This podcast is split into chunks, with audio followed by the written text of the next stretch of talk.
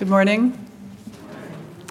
Hear the word of the Lord from Luke 1 26 through 38. The birth of Jesus foretold. In the sixth month, the angel Gabriel was sent from God to a city of Galilee named Nazareth, to a virgin betrothed to a man whose name was Joseph, of the house of David. And the virgin's name was Mary. And he came to her and said, Greetings, O favored one, the Lord is with you. But she was greatly troubled at the saying and tried to discern what sort of greeting this might be. And the angel said to her, Do not be afraid, Mary, for you have found favor with God. And behold, you will conceive in your womb and bear a son, and you shall call his name Jesus. He will be great and will be called the Son of the Most High. And the Lord God will give to him the throne of his father David, and he will reign over the house of Jacob forever. And of his kingdom there will be no end. And Mary said to the angel, How will this be, since I am a virgin? And the angel answered her, The Holy Spirit will come upon you and the power of the Most High will overshadow you. Therefore, the child to be born will be called Holy, the Son of God.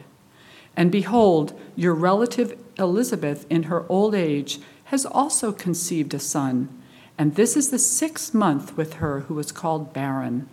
For nothing will be impossible with God. And Mary said, Behold, I am the servant of the Lord. Let it be to me according to your word. And the angel departed from her. This is the word of the Lord.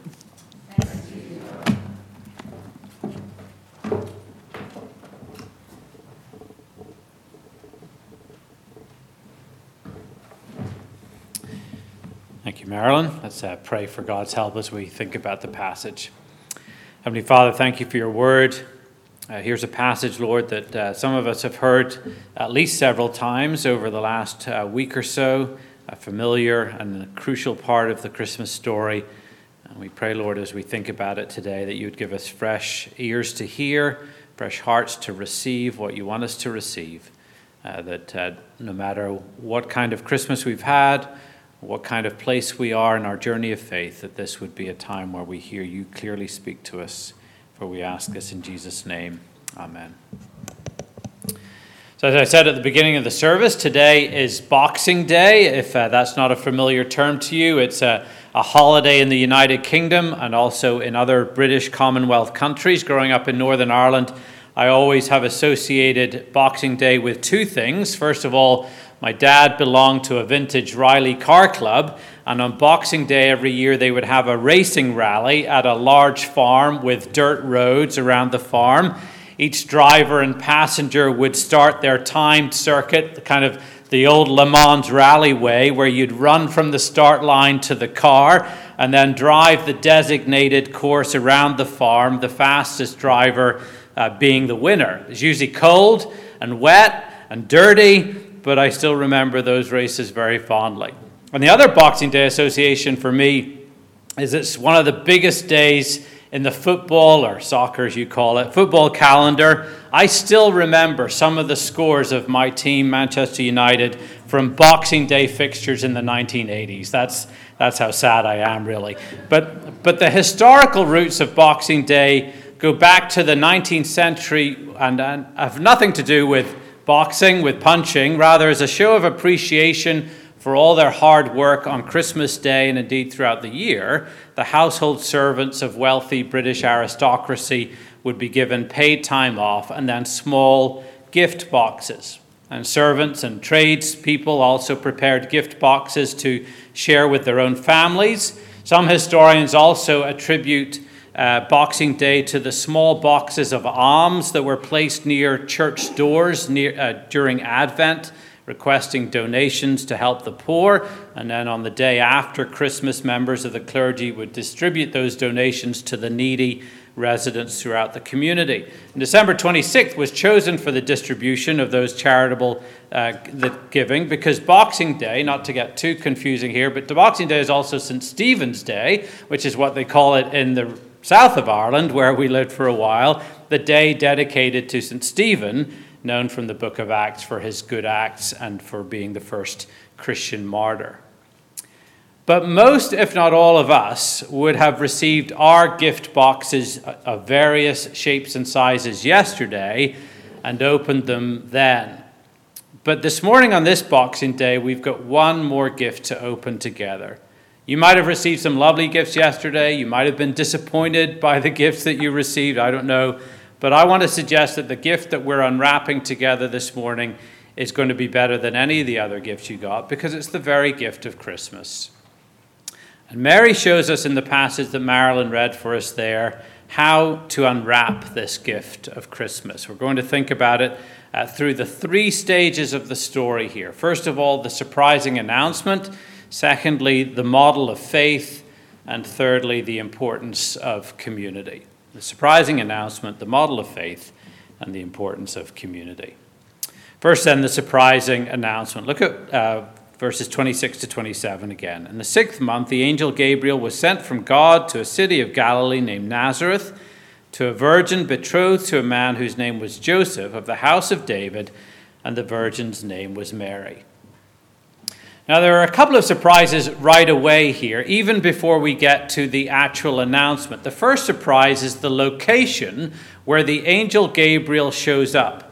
In the passage right before the one we are looking at today, Luke tells us about Gabriel's visit to Zechariah. Zechariah was a priest who was serving in the temple in Jerusalem.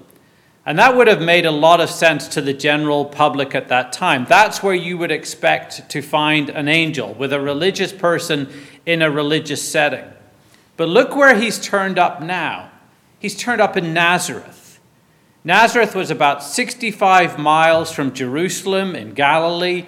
The general perspective on Nazareth was summed up by the disciple Nathanael. We read in John chapter 1 that when Nathanael later on heard that the Messiah had come from Nazareth, he, he said, Has anything good ever come from Nazareth? So it was obviously not exactly the most sought after zip code for the upwardly mobile. But that's where Gabriel has come to. But there's a second surprise, and that's the person who's getting the visit from the angel. Again, Zechariah had made sense. He was a priest in the temple for his once in a lifetime opportunity to serve at the temple altar. But here, it's a young girl, a teenager called Mary. And Luke tells us that she was pledged to be married to a man called Joseph. So Mary and Joseph weren't married yet, but they were in a stable relationship. That's all the jokes you're getting today. Took you a little while, though, but one of the facts often lost in the telling of the Christmas story is just how young Mary probably, probably was. In Mary's day, girls could get married as young as the age of 12. And here's how marriage generally worked back then a couple became betrothed by the drawing up of a deed. The payment of the bride uh, price was, uh, uh, all of that happened about a year before the actual marriage. And then through those 12 months prior to the marriage, the bride and groom were considered legally joined together and could only be separated by death or divorce. And also during that time, the bride remained under the, the father's roof, under his authority. And then the marriage, 12 months later, was marked by intercourse between the betrothed couple. So Mary was in this 12 month betrothal stage. She was a teenage girl in the back end of nowhere who had just come face to face with an angel of the Lord and whose life was about to be turned completely upside down. Upside down because if the location was a surprise and the recipient was a surprise, the greatest surprise was the message that was part of this announcement. Look at verses 28 to 33. And he came to her and said, Greetings, O favored one, the Lord is with you. But she was greatly troubled at the saying and tried to discern what sort of greeting this might be. And the angel said to her, Do not be afraid, Mary, for you have found favor with God. And behold, you will conceive in your womb and bear a son, and you shall call his name Jesus. He will be great and will be called the Son of the Most High. And the Lord God will give to him the throne of his father David, and he will reign over the house of Jacob forever, and of his kingdom there will be no end. Now, it's important to recognize that Gabriel's opening words here uh, to, about Mary being favored are not sort of the equivalent of one of those many TV talent shows, whether to do with baking or singing or anything of the like, where you know it's kind of come down to Mary and one other contestant, and the presenter says, and tonight's winner, who gets to be the mother of God, is, and then the camera pans back and forth between the, the faces of the two final contestants. And the winner is Mary. That's not what's happening here. This was not a competition where God had been watching for godly teenage girls and Mary won. The word used for favored here is the same word as we get the word grace. That is, everything that had happened and everything that was going to happen was an act of sheer grace on God's part. There would be no grounds for boasting about what was about to happen. There were other virgins in Nazareth. God could have prepared them, but by his grace, God had chosen Mary to give birth to a son whose name was to be Jesus. And Gabriel summarizes who this son will be in one word he will be great. And then focuses on one particular aspect of his greatness. This Jesus will be a king like no other. This, this Jesus is the promised king, anticip- anticipated by God's people through the entire Old Testament, but this king will reign over an eternal and universal kingdom. In other words, this king will be a king forever over a kingdom that will never end. Now, you can imagine that Mary's just a little taken aback by a visit from an angel telling her that she is going to give birth to the Son of God. She was struggling even before Gabriel got into the details of this son. She was struggling when all he'd said was that she was highly favored. That's what we see in verse 29. She was greatly troubled at this saying and tried to discern what sort of greeting this might be.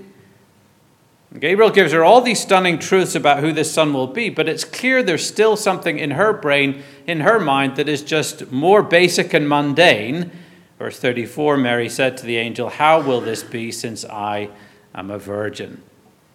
How does this work since I haven't had sex? I'm not married yet. I'm just pledged to be married. I'm still a virgin. How can this be? And Gabriel explains how this will happen. It's words that we confess in the Apostles' Creed every week that we say it that she will conceive by the power of the Holy Spirit. Now, there may be some of us who have a hard time with this truth, this doctrine of the virgin birth. It just seems far fetched. It seems crazy, perhaps. And you almost get the sense that Luke knew that readers would struggle with this part of the story because you may not have noticed it, but he actually mentioned three times that Mary was a virgin in the passage, just to make sure that we don't try to suggest that it was, well, maybe a mistake by the scribes or something like that. Let me suggest there's an underlying question when it comes to belief in the virgin birth, and it's this it's a simple question Do you believe that God can perform miracles?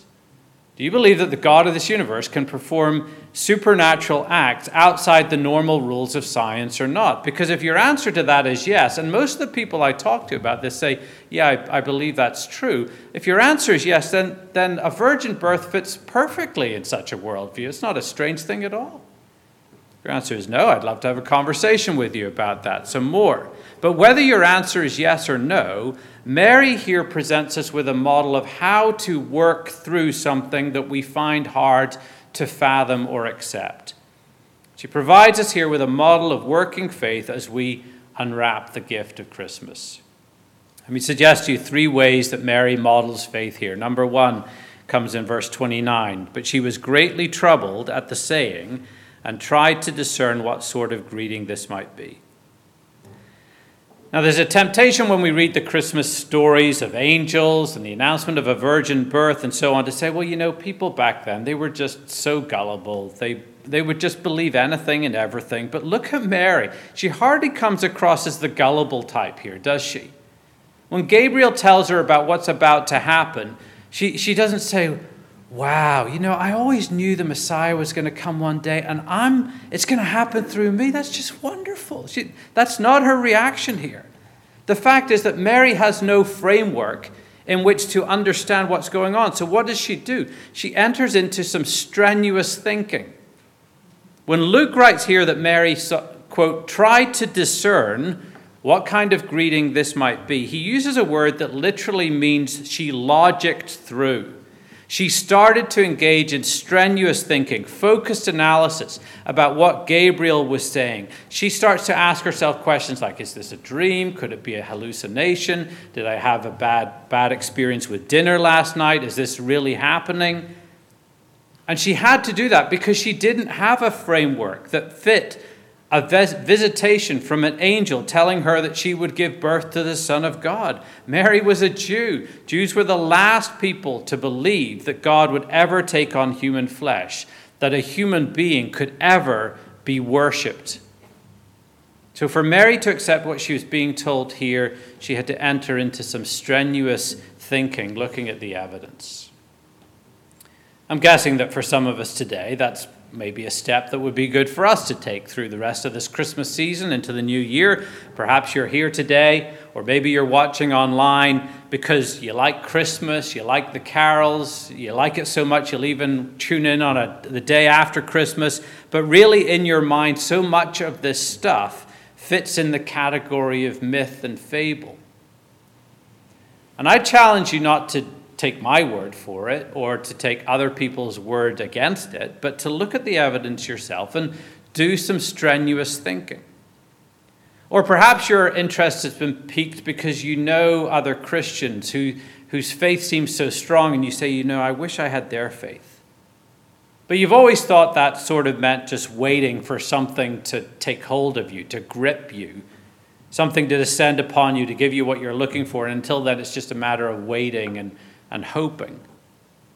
But Mary shows us here that faith doesn't work that way. Faith starts by thinking and reasoning, it starts by logicking through the evidence. Faith is undoubtedly more than thinking, but it's certainly not less. So you look at the accounts of the Gospels and ask probing questions. For example, given Mary's worldview that we've just thought about for a moment, what must have happened to her and others to overcome the enormous intellectual and cultural resistance to the idea that God would take on human flesh. What overcame that resistance so that they could believe that this message from the angel was real and true? And I'd suggest to you that the most logical explanation is that what is written here actually happened. So, C.S. Lewis put it the reason I believe in Christianity is because nobody's clever enough or crazy enough to have thought this up. Mary models her faith by strenuous thinking. But secondly, interestingly, she models faith not only in strenuous thinking, but also through what we might call honest doubting. Look at verse 34. And Mary said to the angel, How will this be since I am a virgin? You know, the church over the years has done people a great disservice by at times giving the impression that in Christianity, doubt is the big no no, that you're not allowed to doubt, that you're not allowed to ask questions. Any doubts, please just leave them at the doorway before you come in here because doubt doesn't belong within these four walls. And then at the other extreme are those in our culture who sometimes get referred to these days as deconstructionists in terms of their faith or ex evangelicals who almost seem to treat doubt as the ideal. You know, doubt's sophisticated. It's something you aspire to because it shows you're somehow deeper or more intellectually savvy than everybody else. But the Bible rejects both of those as it seems to distinguish between what we might call dishonest doubt and honest doubt.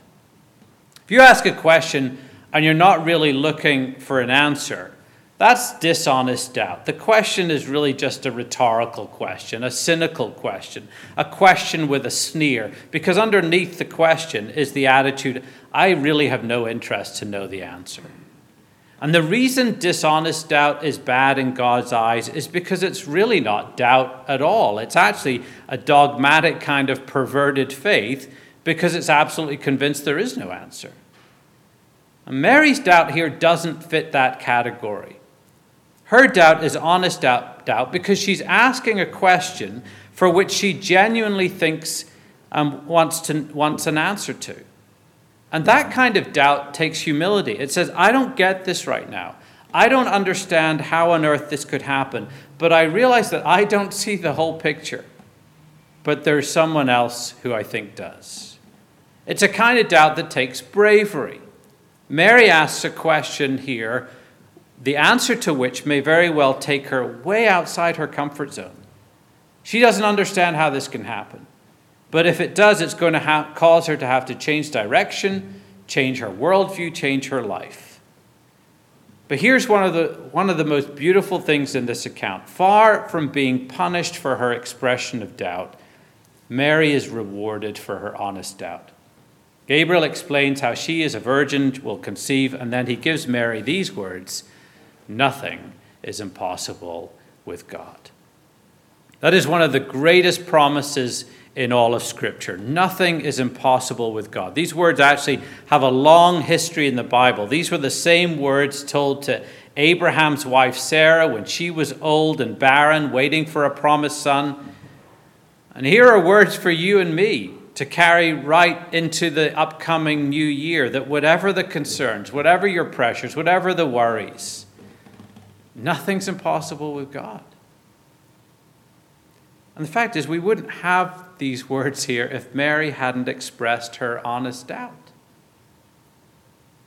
Incidentally, if you'd like a safe place to think through the claims of Christianity, a safe place to express doubts that you have, let me uh, encourage you to consider participating in our Hope Explored course that we'll be running on Zoom online over three Tuesday evenings in February.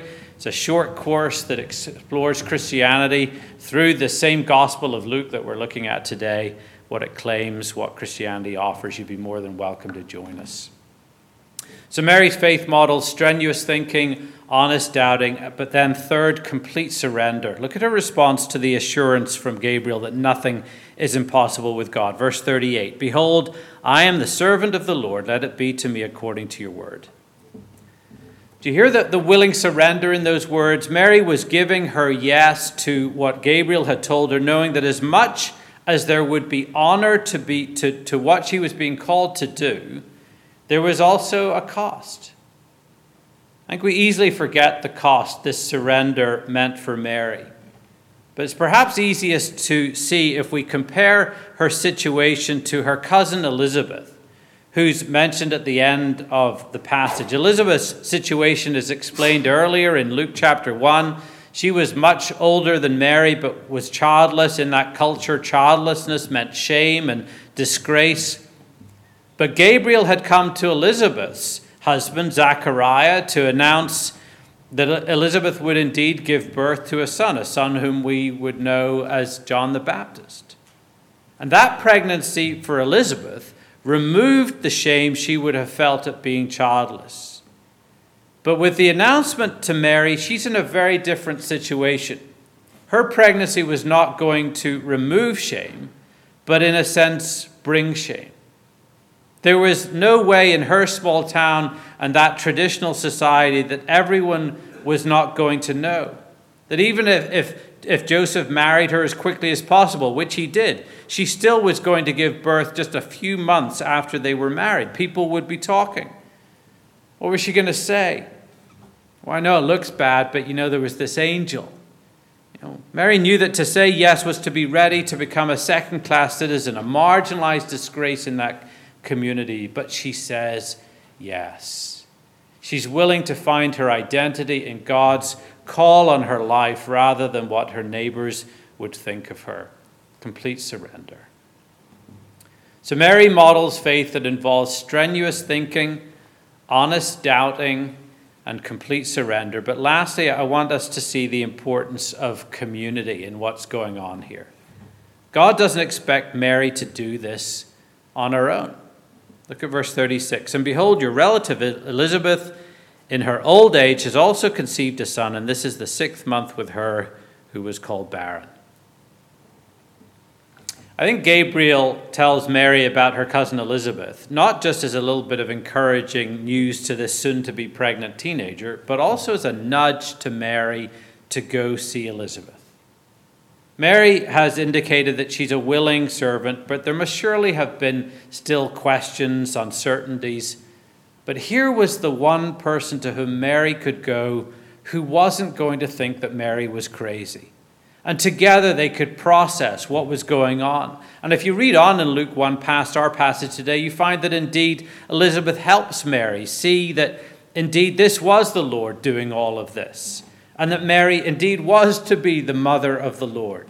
It's through talking through this with Elizabeth that Mary is brought to such a point of joy that she bursts into song in what is traditionally referred to as the Magnificat, Mary's song.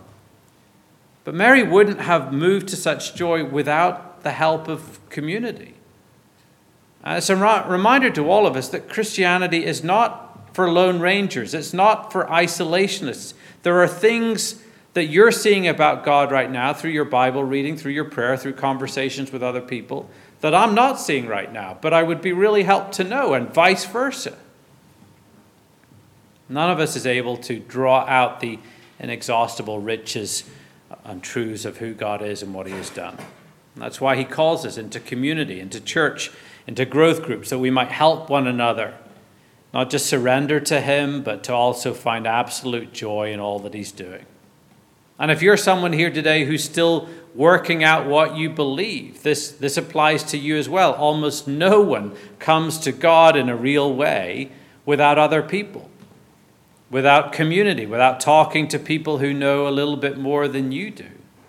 That's the importance of community. But there's one other dimension to this community I want to point to as we finish. In Matthew's gospel, we read of something that Luke doesn't report, namely the angel's visit to Joseph. This visit takes place after Gabriel's visit to Mary.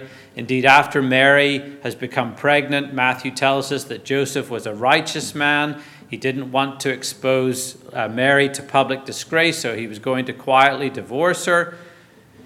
But you can imagine the turmoil that's going on in his heart and mind, asking questions How could she? What on earth was going on? So, in God's grace to him, he gets an angelic visit too. And the angel explains to Joseph what Gabriel had explained to Mary that this son was conceived through the Holy Spirit.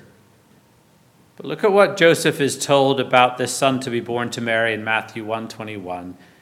She will bear a son, and you shall call his name Jesus, for he will save his people from their sins.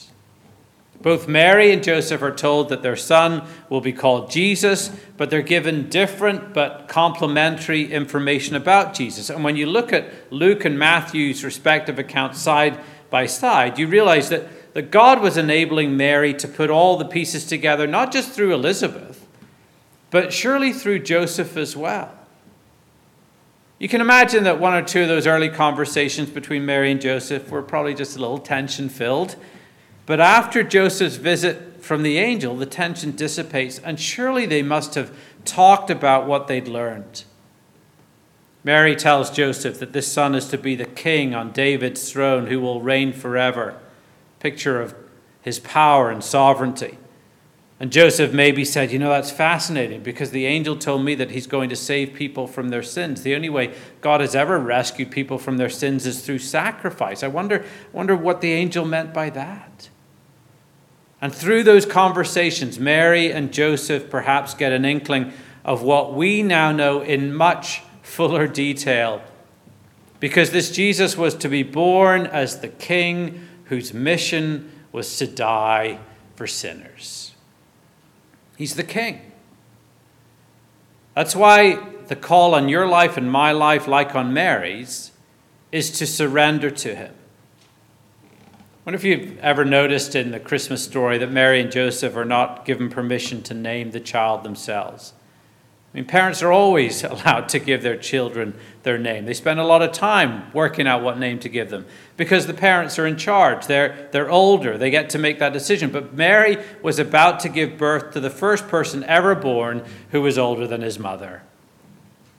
So here was the message to Mary and Joseph You don't manage me, he manages you. That's the message to all of us. We don't manage Jesus, he manages us.